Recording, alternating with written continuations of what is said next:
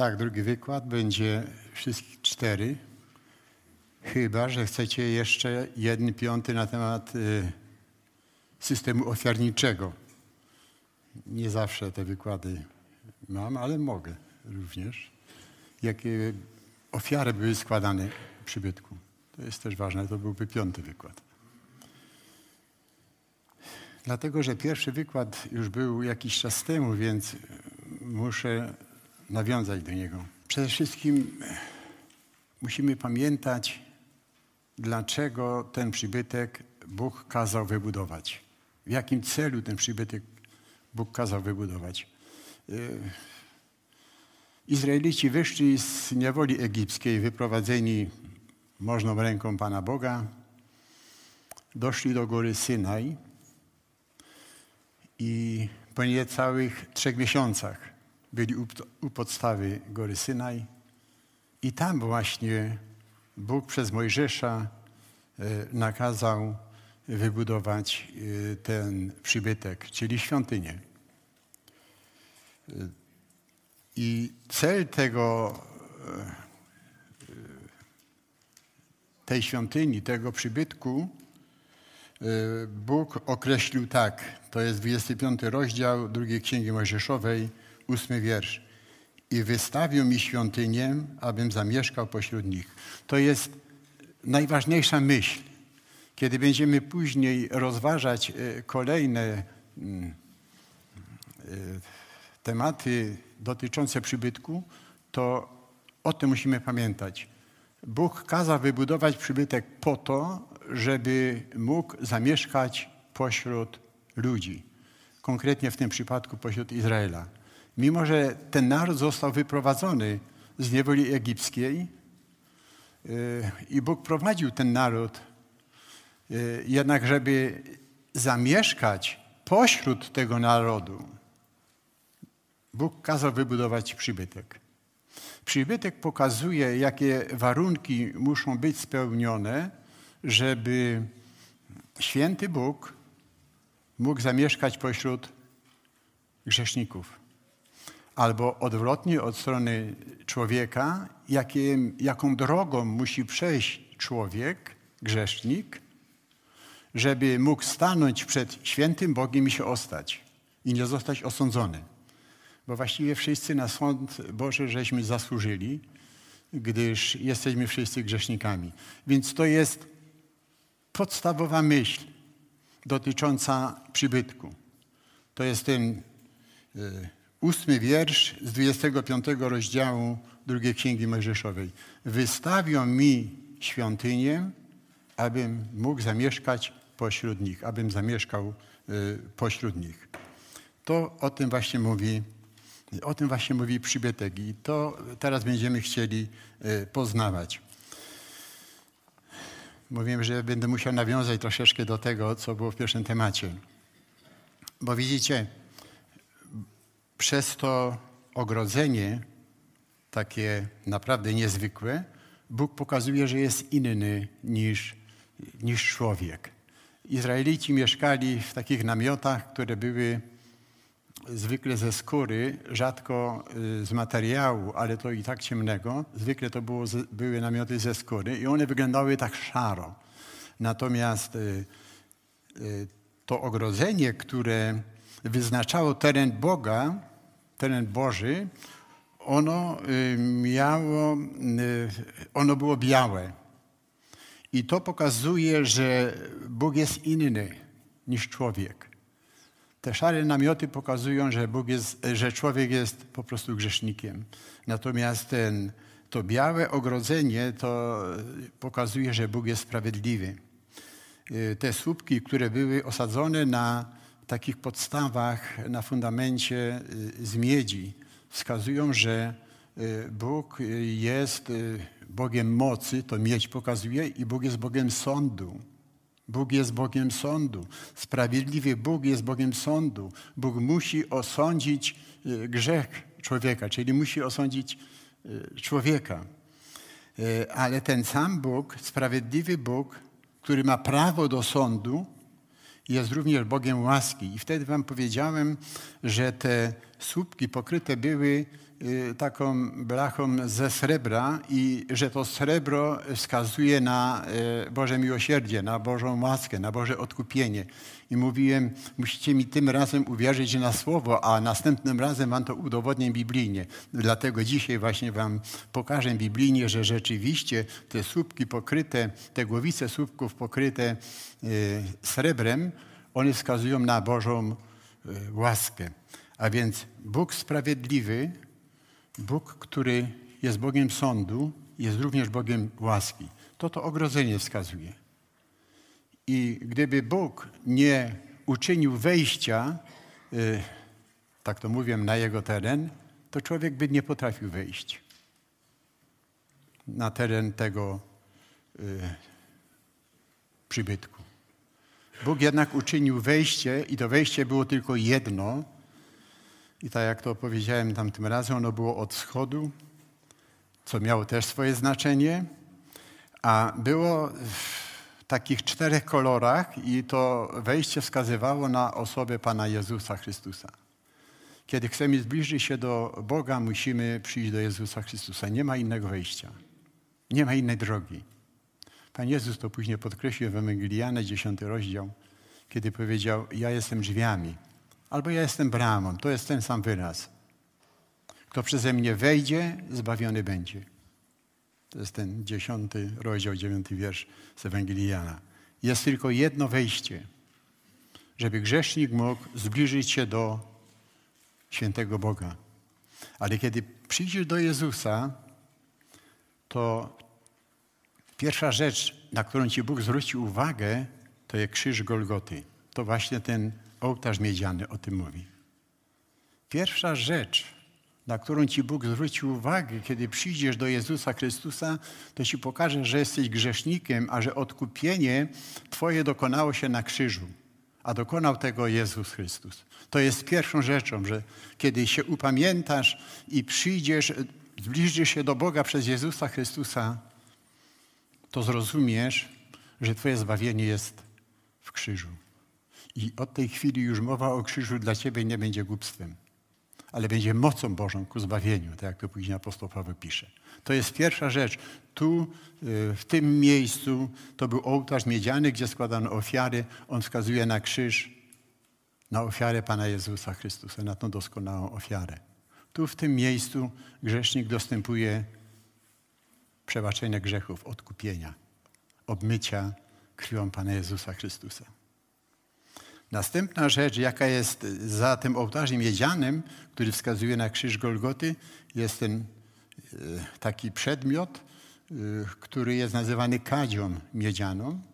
I wtedy pokazałem, że e, ta kadź miedziana, ona wskazuje na Ducha Świętego, który działa przez Słowo Boże. To właśnie ta kadź miedziana wskazuje na Ducha Świętego, który działa przez e, Słowo Boże. I kiedy staniesz pod krzyżem Golgoty, to e, kiedy się upamiętasz, kiedy przychodzisz do Jezusa, to się dzieje e, w jednej chwili, ale Bóg to obrazował takimi etapami, bo było trzeba to jakoś zobrazować. Kiedy zostaniesz oczyszczony krwią Pana Jezusa Chrystusa, zostaniesz zbawiony, zostaniesz zapieczętowany Duchem Świętym. I Słowo Boże dla ciebie jest wtedy otwarte. Może dotąd też czytałeś Słowo Boże, ale nie rozumiałeś. Odtąd w mocy Ducha Świętego Słowo Boże nie tylko będzie dla ciebie interesujące, ale będzie zrozumiałe, dlatego będzie interesujące. I tu przy kadzi miedzianej e, grzesznik dostępuje uświęcenia przez Ducha Świętego.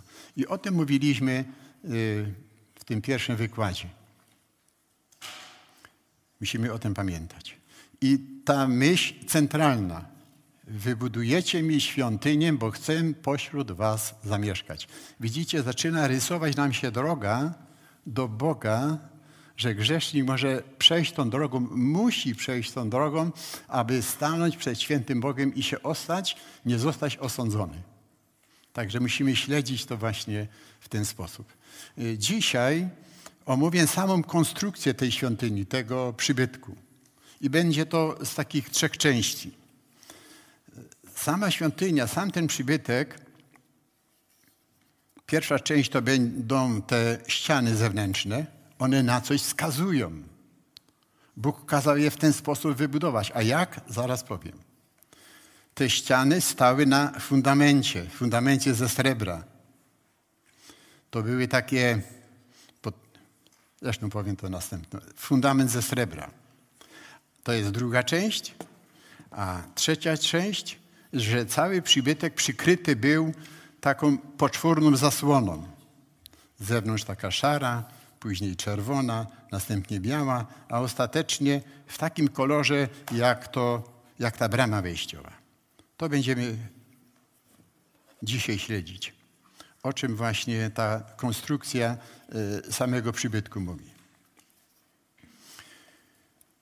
Same te ściany wybudowane, y, Bóg kazał wybudować z desek, z drewnianych desek. Tu mam taką deskę trochę w, in, y, w większym, po, w, w innym wy, wymiarze. Y, były to deski potężne. Były to deski z drzewa akacjowego. Ono jest w Biblii nazywane drzewem shittim, czyli niezniszczalne. Rzeczywiście drzewo akacjowe, szczególnie w suchym klimacie, zgoła się nie niszczy. Były to deski wybudowane z drzewa akacjowego, wycięte. Ich długość była 10 łokci, czyli około 5 metrów. Mówię dlatego około 5 metrów, gdyż Ci, co badają te miary, to e, nie są zgodni. Od 46 centymetrów mówią, że łokieć do 54 spotkałem. Ja to tak e, uśredniam, że łokieć to jest pół metra. Wtedy zrozumiemy, że wysokość tych desek była 5 metrów. Szerokość półtora łokcia, czyli około 75 centymetrów. Że takie akacje tam rosły, a jak oni to wycięli, no to już był ich problem. Ale potrafili to zrobić. Wszystko to y, opisane jest w 26 rozdziale drugiej Księgi Mojżeszowej od 15 wiersza. Czytam sam wiersz 15. I zrobisz też na przybytek deski z drzewa akacjowego i postawisz je pionowo Każda deska będzie mieć 10 łokci długości i 1,5 łokcia szerokości. Każda deska będzie mieć dwa czopy, takie uchwyty pod, spodem, pod spodem, dopasowane do siebie. Tak zrobisz przy wszystkich deskach przybytku. Do przybytku zrobisz 20 desek. Czyli z jednej strony było z tej z jednej strony było 20 desek, z drugiej strony było 20 desek, a z tyłu tych desek było 6 i dwie narożne. W sumie tych desek było 48. I 19, 19 wiersz mówi, zrobisz też 40 srebrnych podstaw pod te 20 desek, po dwie podstawy pod każdą deskę. Następnie jest napisane w 20 wierszu, że mają być zrobione w tych deskach takie, takie obręcze, do których później wsuwane są drewniane poprzeczki pokryte złotem. Do tego zaraz y, dojdziemy. A więc widzicie, y, tak to y, wyglądało. 20 desek, 8 desek z tymi narożnymi i znowu 20 desek. Wysokość 5 metrów, czyli 10 łokci. Tu w innej skali jest taka pojedyncza deska. O czym mówi taka pojedyncza deska? Wyjęta z tego fundamentu ze srebra. Złoto i drewno, czyli drewno pokryte złotem. Y, zauważymy, że w środku przybytku już nie pojawia się miedź.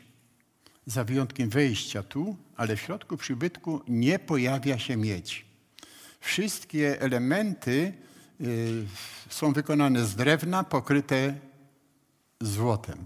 Złoto w Piśmie Świętym mówi o Bożej chwale. Złoto, samo złoto mówi o Bożej chwale. To jeżeli objawienie Jana czytamy, tam widzimy, że mm, w Bożej rzeczywistości ta e, nowa rzeczywistość, tam są nawet ulice ze złota. Złoto mówi o Bożej chwale, czyli o chwale naszego Zbawiciela Pana Jezusa Chrystusa, a drewno mówi o Jego człowieczeństwie. I tak Pismo nas uczy, że Jezus Chrystus, Boży Syn, jest objawionym Bogiem. Natomiast On przyjął ludzką naturę. Te natury nie były wymieszane. W tym ciele była natura boska i, i natura człowiecza. W liście do Kolosan, to jest drugi rozdział, dziewiąty wiersz, w nim, czyli w Chrystusie, zamieszkała cała pełnia boskości. W Jezusie Chrystusie. Ludzie widzieli tylko człowieka, nie wszyscy, a zgoła bardzo mało widziało w nim objawionego Boga. Ale taka pojedyncza deska mówi nam o osobie Jezusa Chrystusa. Ten, który przyszedł na ziemię, Bóg w ciele. To jest taka pojedyncza deska. Ale te deski, one nie były porozrzucane, pojedyncze, ale one były ściśle do siebie dopasowane i tworzyły konstrukcję przybytku, konstrukcję świątyni. I też tu mam fragment, tylko fragment tej ściany z tych desek i widzicie, że te deski są identyczne jak ta pojedyncza deska, która wskazuje nam na osobę Jezusa Chrystusa. A te deski wskazują na Kościół, na ludzi zbawionych, na każdego zbawionego człowieka.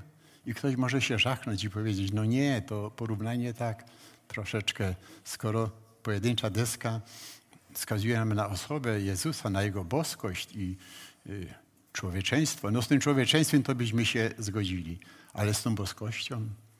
Wiecie, Pismo Święte nas uczy, to w liście do Galacjan, kiedy popatrzymy do listu do Galacjan, to Pismo Święte nas uczy tak. Trzeci rozdział, 27 wiersz. Bo wszyscy, którzy zostaliście w Chrystusie, w oryginale nie jest w Chrystusie, a w Chrystusa. Bo wszyscy, którzy zostaliście w Chrystusa ochrzczeni, przyoblekliście się w Chrystusa. Wiecie, musimy wiedzieć, że pisane to było w języku greckim. W języku greckim takim powszechnym, koine. I wyraz ochrzczony dla nich brzmiał zanurzony. Tak to brzmiało. Czyli przeczytajmy to tak, jak to brzmiało w uszach tamtych czytelników, którzy czytali to w języku greckim. Bo wszyscy, którzy zostaliście w Chrystusa zanurzeni, przyoblekliście się w Chrystusa. Widzicie, to nie my tak lśnimy, że tak ładnie wyglądamy przed Panem Bogiem. Ale to wtedy, kiedy się upamiętasz jesteś w Chrystusie ukryty. Przyobleczony jesteś w Chrystusa. A skoro Biblia mówi, że przez wiarę jesteś przyobleczony w Chrystusa, to jak Cię Bóg widzi? Tak jak Chrystusa. Dlatego te deski, one wskazują na Kościół, na ludzi zbawionych, na Ciebie i mnie z Bożej łaski. To jest niezwykłe. Jesteśmy po prostu w Chrystusie i jesteśmy przyobleczeni w Chrystusie. W Chrystusa. Ta myśl o przyobleczeniu w Chrystusa, ona jest w różnych miejscach. W liście do Rzymian to jest chyba 13 rozdział listu do Rzymian. Tam jest podobna myśl, żeby, że w Jezusie Chrystusie jesteśmy przyobleczeni w Chrystusa. List do Rzymian, 13 rozdział o 14 wiersz. Ale obleczcie się w Pana Jezusa Chrystusa i nie czyńcie starania o ciało, by zaspokajać porządliwość. Ale obleczcie się w Pana Jezusa Chrystusa. No więc jeżeli się obleczysz Pana Jezusa, to jak się Bóg widzi? Tak jak Chrystusa. Dlatego te deski, one obrazują lud zbawiony. One obrazują lud, yy, czyli Kościół. I osadzone są, osadzone są na fundamencie ze srebra. To y, również już czytałem tam w tym y, drugim rozdziale, y, przepraszam, w, drugim, w drugiej księdze Mojżeszowej, w tym dziewiętnastym wierszu 26, wiersz, 26 rozdziału. Zrobisz też 40 srebrnych podstaw pod te 20 desek. To były takie bloki srebrne, każdy z nich miał około 34 kg i pod jedną deskę przypadały dwie takie podstawy. I to, było funda- to był fundament tych desek. Te deski na tym stały. Tam te czopy, o których czytałem, one były wpasowane właśnie w te, w te podstawy. Tu mam tylko taki model, wiecie, to e, trudno by było, żeby tu e, było tych e, 48, bo by się to wszystko rozsypało. I tak widzicie, że się to rozsypało. Jest to tylko model tego fundamentu ze srebra. I na tym stały deski. Zaraz wam powiem, dlaczego się rozsypało. To się powinno było rozsypać, jeżeli to jest w takim stanie. Ale to będzie w takim stanie, że się to nie rozsypa. Ale po kolei. A więc jeżeli te deski wskazują na Kościół, czyli na ludzi zbawionych, to ten fundament musi wskazywać na odkupienie. Bo Kościół stoi na jednym fundamencie. Tym fundamentem jest Chrystus, który nas odkupił. Jeżeli te, ten fundament już w Starym Testamencie nie wskazuje na odkupienie, to ta interpretacja byłaby fałszywa. A więc patrzcie, kiedy mówimy o tym fundamencie, y, w rozdziale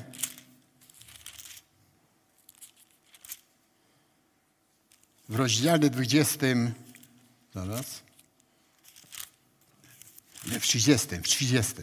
W rozdziale 30 po kolei od 25 rozdziału e, drugiej Księgi Mojżeszowej jest opisany przybytek, kolejne mm, elementy budowy tego przybytku. I nagle w tym opisie następuje przerwa. Nasza uwaga zwrócona jest na pewne wydarzenie, które Bóg nakazał w Izraelu. To jest 30 y, rozdział od 11 wiersza. I rzekł Pan do Mojżesza te słowa. Gdy będziesz liczył synów izraelskich, podlegających spisowi, każdy złoży dla Pana okup za swoje życie podczas spisu, aby nie spadła na nich jakaś plaga, gdy będą spisywani. A to niech da każdy, kto podlega spisowi, pół według cykla świątynnego, a cykl to 20 gerów. Pół cykla wynosi więc dar ofiarny dla Pana. Każdy, kto podlega spisowi od 20 roku życia wzwyż, niech da dar ofiarny dla Pana. Bogaty nie da więcej, a ubogi nie da mniej niż pół cykla, jako dar ofiarny dla Pana, na okup za wasze życie. Weźmiesz te pieniądze jako przebłaganie od synów izraelskich i przeznaczysz je na służbę przy namiocie zgromadzenia. Będzie to dla synów izraelskich na pamiątkę przed Panem, okupem za życie. Bóg kazał spisać Izraelitów i zebrał pewną ilość srebra. A to srebro nazwał, że jest okupem za życie. I mówi to, srebro przeznaczysz na budowę kiedy będziesz budował świątynię. I gdzie to srebro zostało przeznaczone? Kiedy popatrzymy do 38 rozdziału drugiej Księgi Mojżeszowej, czytamy 25 wiersz tego 38 rozdziału. Srebra zaś od objętych spisem członków zboru było 100 talentów i 1775 cykli według wagi cykla świątynnego. A więc tu znajdujemy to srebro. 100 talentów i tam jeszcze dodatkowo e, było e, trochę ponadto. I teraz co z nim zrobiono z tym srebrem? 27, wiersz 27. A 100 talentów tego srebra zużyto na odlanie podstaw do świątyni. Patrzcie, jak Bóg precyzyjnie pokazuje, że Kościół stoi na fundamencie okupu. Kazał zebrać to srebro, nazwał to srebro okupem za życie, powiedział, przeznaczycie to przy budowie świątyni, przybytku i właśnie z tego srebra zrobicie te podstawy, a te deski, które wskazują na Kościół, na zbawionych, będą stały właśnie na tym fundamencie. Bo Kościół stoi na fundamencie okupu, który za nas złożył sam Pan Jezus Chrystus. I teraz trochę tego srebra zostało, bo jest napisane w wierszu 28 a 1770, a z 1775 cykli zrobisz haczyki do słupów i uwaga, pokryjesz ich głowicę. A więc widzicie, to srebro, które jest nazwane okupem za życie, ono nie tylko posłużyło do wykonania fundamentu, na którym stał, stały ściany przybytku, ale również część tego srebra została przeznaczona na pokrycie tych głowic. Czyli to srebro mówiło, jest okup. Bóg, który jest sprawiedliwy i który ma prawo cię osądzić, bo jesteś grzesznikiem, a on jest sprawiedliwy i musi cię osądzić. Nie chce tego zrobić. On chce cię zbawić. On chce ci okazać łaskę. I to srebro, część tego srebra zostało Y, przeznaczone na pokrycie tych y, daszków, słupków, które podtrzymywały to płótno ogrodzenia. Czy to nie jest wspaniałe, jak, jakich szczegółach Bóg zadbał, żeby nam pokazać tą łaskę w Jezusie Chrystusie? I teraz postaram się te rozsypane deski poskładać jeszcze raz. Widzicie, mimo że te deski, one wskazują nam na, na Kościół, ja je poskładam. To jak zauważacie, bardzo trudno je utrzymać, żeby się nie, nie rozchwiały. To się wszystko chwieje. I jakby tak to zostawić, to, no to widzicie, co się stało. To się to rozsypie. Dlatego, kiedy czytamy ten 26 rozdział drugiej Księgi Mojżeszowej, wracamy do 26 rozdziału drugiej Księgi Mojżeszowej, to w 26 wierszu czytamy Zrobisz też poprzeczki z drzewa akacjowego, pięć do desek z jednej ściany przybytku, a pięć poprzeczek do desek z drugiej ściany przybytku oraz pięć poprzeczek do desek do tylnej ściany zachodniej przybytku. I wcześniej, nie czytam tego tekstu, bo by to za długo zajęło, y, Biblia opisuje, że każda deska zaopatrzona była w takie, w takie kółko pokryte złotem. I kazał zrobić poprzeczki. Tu mam wyobrażenie tych właśnie poprzeczek. Cztery poprzeczki mam tutaj, piątą zaraz pokażę. To są te cztery poprzeczki, o których y, mówił, y, o których pisze ten tekst. I te poprzeczki miały być sunięte w ten sposób.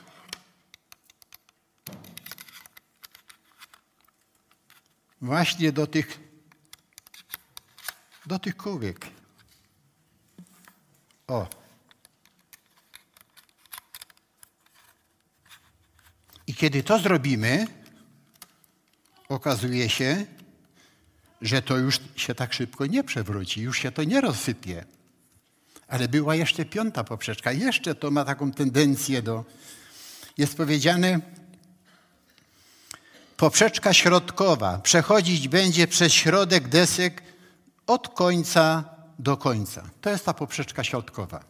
W tych deskach był wywiercony otwór i ta poprzeczka środkowa, ta poprzeczka środkowa, ona przechodziła przez wszystkie te deski. I kiedy tak to zrobimy, patrzcie, jak to w tej chwili jest sztywne. To się już nie przewróci. O czym te poprzeczki mówią? One tu są decydujące, te poprzeczki. No, może decydujące. Decydujący to jest ten fundament. Ale te poprzeczki są tu bardzo ważne. Jest to wyjaśnione w dziejach apostolskich. Kiedy popatrzymy do dzieł apostolskich, do drugiego rozdziału dzieł apostolskich, to tam jest pierwsze kazanie y, Piotra.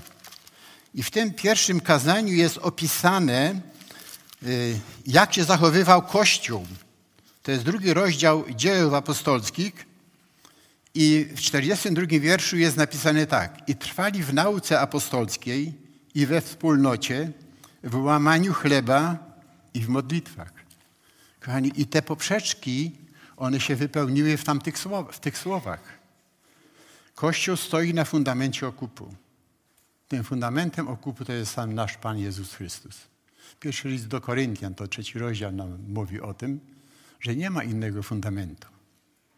Oprócz tego, który jest założony, a którym jest sam Jezus Chrystus. I jak stoisz na fundamencie okupu, to się będziesz zachowywał tak, jak się zachowywał pierwszy Kościół. Będziesz trwał w nauce apostolskiej, będziesz szukał wspólnoty, tak jak my tu teraz tu jesteśmy. Jesteśmy wspólnotą, wspólnotą, mamy tego samego ducha, jesteśmy po prostu w Chrystusie. Nauka apostolska, wspólnota, łamanie chleba, to, co przeżywamy w czasie nabożeństwa, kiedy przypominamy sobie przez stół pański, za jaką cenę zostaliśmy wykupieni i dopiero później modlitwa na samym końcu, wspólna modlitwa.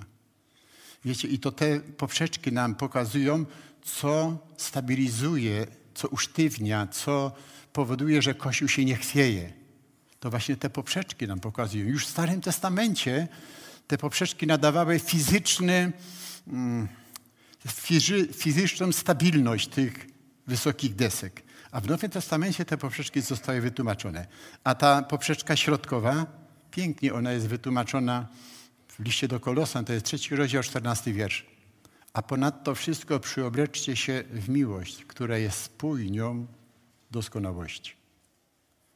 Wiecie, ta poprzeczka środkowa, ona przechodzi tak przez środek. Częściowo ona mogła być widoczna na zewnątrz, ale miłość braterska przede wszystkim jest doświadczana i widoczna w środku, w zborze. To tutaj doświadczamy miłości braterskiej. I ta poprzeczka środkowa właśnie nam mówi o tym, co później apostoł Paweł pięknie wytłumaczył, y, a ponad to wszystko przyobleczcie się w miłość, która jest spójnią doskonałości. A więc widzicie, jak precyzyjnie nam Pismo Święte zapowiada,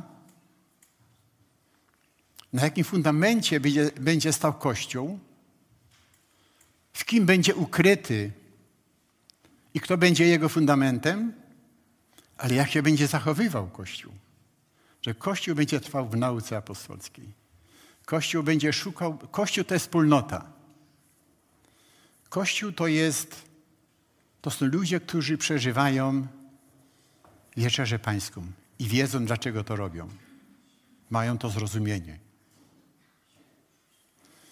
I Kościół się modli wspólnie, tak jak też tu słyszałem wasze wspólne modlitwy. To właśnie od...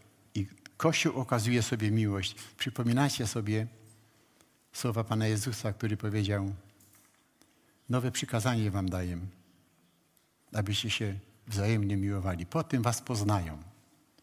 Wiecie, z każdej każdą z tych poprzeczek potrafi podrobić szatan. Każdą z nich potrafi podrobić. Są ludzie, którzy naprawdę mają podkreślaną Biblię na czerwono, od początku do końca. Są ludzie, którzy tworzą piękną wspólnotę. Nawet są ludzie, którzy przeżywają stół pański. To można, można to robić. Są ludzie, którzy wspólnie się modlą ale oni nie stoją na fundamencie okupu. Tam Chrystus, tam nie ma miłości y, Chrystusowej. Miłości Chrystusowej Bóg nie, y, szatan nie jest w stanie podrobić. To jest miłość od Boga. Miłości Chrystusowej szatan nie potrafi podrobić. Bądźmy uważni na te cztery. One są bardzo ważne.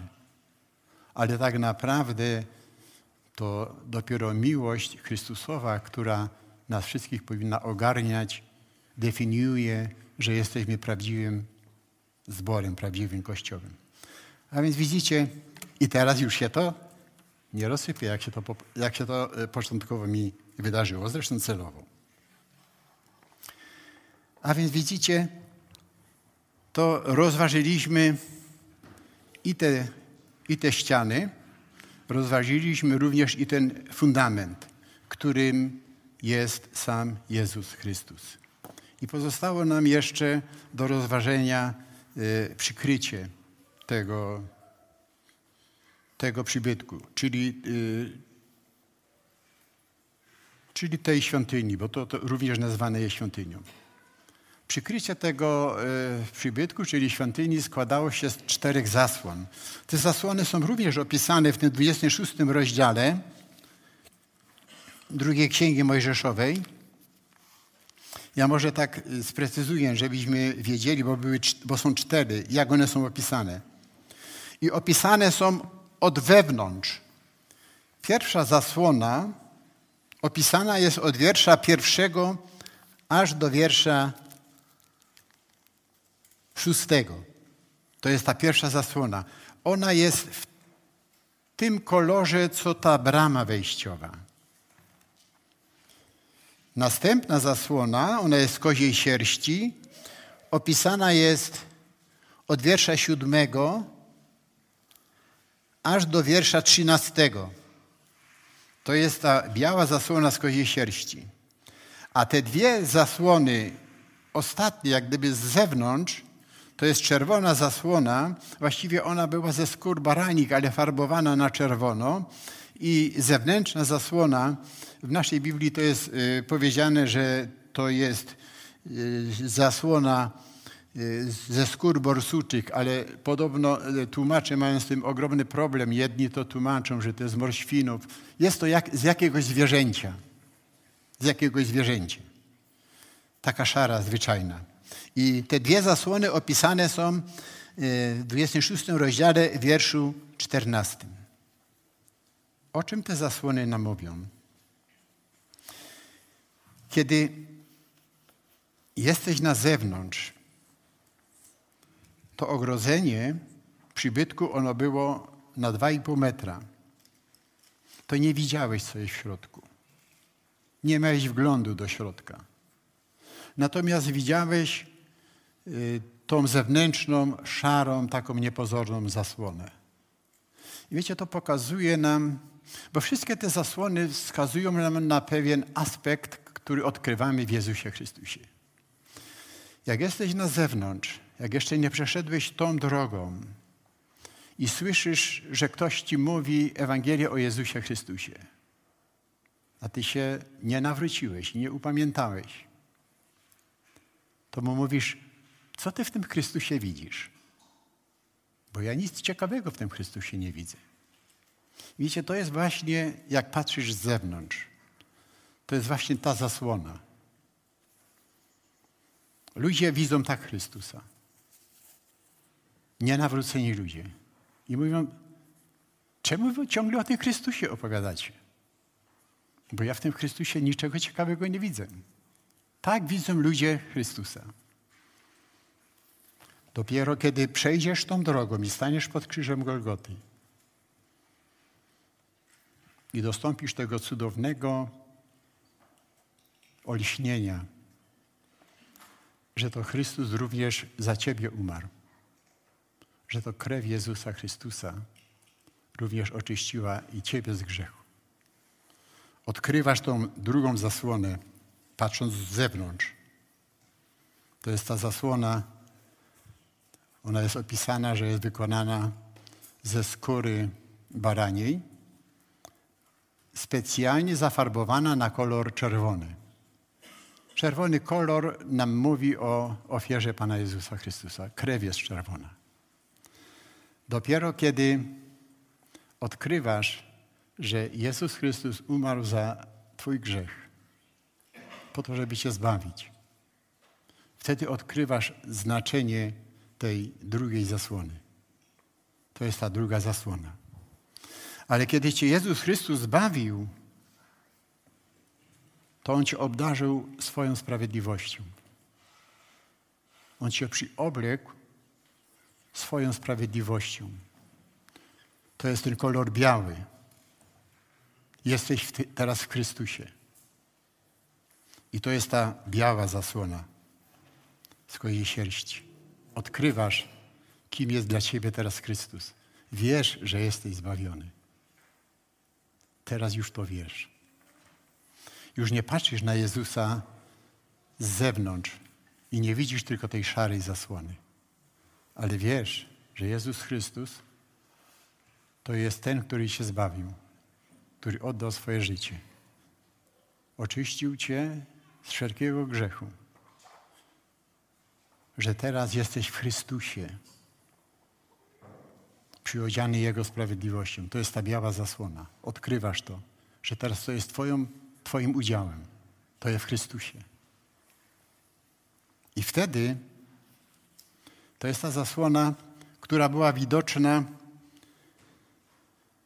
od środka. Do środka wchodzili tylko kapłani. A kapłani mówią, wskazują na lud zbawiony. Kapłani. Do środka wchodzili tylko kapłani. I kapłani żyli w obecności takiego Chrystusa. Kiedy on popatrzył do góry, to widział tą zasłonę. A ta zasłona ma te same kolory, która, które były na wejściu, które wskazywały na Chrystusa. Na białym płótnie naniesione były jeszcze trzy kolory. Kolor błękitny, czyli niebieski, kolor czerwony i kolor purpurowy. Tłumaczyłem już te kolory. Na białym płótnie, czyli na sprawiedliwości Chrystusowej. To to białe płótno. Kolor czerwony wskazuje nam na tego, który oddał swoje życie, na tego baranka Bożego. Kolor niebieski wskazuje na tego, który przyszedł z nieba, wskazuje na jego bóstwo. I kolor purpurowy wskazuje nam na tego, którym, o który jest opisany w objawieniu Jana, że on będzie Panem Panów, Królem Królów. Purpura, w purpurę odziewali się władcy. Ale ostatecznie władcą jest nasz Zbawiciel, Pan Jezus Chrystus. I to ten kolor purpurowy nam o tym pisze. Widzicie, i to w ten sposób nam pokazują te zasłony. Jeżeli człowiek jest nienawrócony, słyszy o Chrystusie, to może nawet sobie zdaje sprawę, że Bóg jest inny, jeżeli już w ogóle wierzy w Boga. I nawet przyznaje, że Bóg jest inny. Ale Chrystus nic ciekawego. Tak widzi Chrystus. Ale kiedy go poprowadzisz pod krzyż, to wtedy odkrywa, kim dla, dla niego naprawdę jest Chrystus. To jest ten baranek Boży, który oddał swoje życie, aby cię zbawić. To jest ten, który się zbawił doskonale. To jest ten, którego krew obmywa cię jednorazowo z wszelkiego grzechu.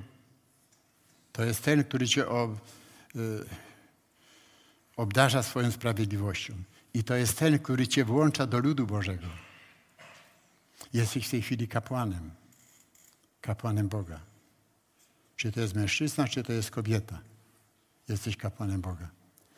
Zwróćcie uwagę jeszcze na jeden element przy tych deskach. One są identyczne co do wysokości i co do szerokości. Nie ma żadnej różnicy. Wszystkie są identyczne. Bo jeżeli jesteś w Jezusie Chrystusie, to w tym samym liście do Galacjan, w tym trzecim rozdziale, co czytałem, jest napisane tak. Nie masz Żyda, ani Greka, nie masz niewolnika, ani wolnego, nie masz mężczyzny, ani kobiety, albowiem wy wszyscy jedno jesteście w Jezusie Chrystusie. I dokładnie to już zostało zapowiedziane w Starym Testamencie że lud zbawiony, czy to Grek, czy to Rzymianin, czy to Żyd, czy to poganin, jak jest zbawiony, co do zbawienia, to wszyscy są równi. Nie ma różnicy. I nie róbmy różnicy, jeżeli chodzi o zbawienie. A więc widzicie, jesteśmy teraz już dalej w tym zrozumieniu konstrukcji przybytku. Bóg zadbał, żeby pokazać nam już w Starym Testamencie drogę zbawienia. I widzimy, że ta droga zbawienia nam, nas zbliża do Boga. Samo pomieszczenie, gdzie Bóg przebywał, ono było w samym tyle. Ono nie było z przodu. Kiedy przychodzisz, to nie spotykałeś się z Bogiem. Owszem, z Bogiem w Chrystusie, ale przede wszystkim ze Zbawicielem. Ale żeby stanąć przed Bożym tronem, Bóg swój tron miał w tym przybytku w samym tyle, na samym końcu. I tą drogę będziemy dalej odkrywać. Dzisiaj zrozumieliśmy tylko samą konstrukcję przybytku. Samo wejście na teren tego miejsca świętego prowadziła też zasłona, która jest dokładnie w tych samych kolorach jak ta zasłona, która prowadzi na teren y, tego dziedzińca i ta zasłona, w której żyli kapłani. Ale o tym będziemy mówili już następnym razem. Pochylmy głowy. Panie Jezu, wdzięczni jesteśmy Tobie za te szczegóły, które zawarłeś w konstrukcji przybytku. I że możemy rozważać te szczegóły i odkrywać, że Ty to cudowne zbawienie zapowiedziałeś w Starym Testamencie, a wypełniłeś w Jezusie Chrystusie. Dziękujemy Ci za to, Ojcze, przez Pana Jezusa Chrystusa. Amen.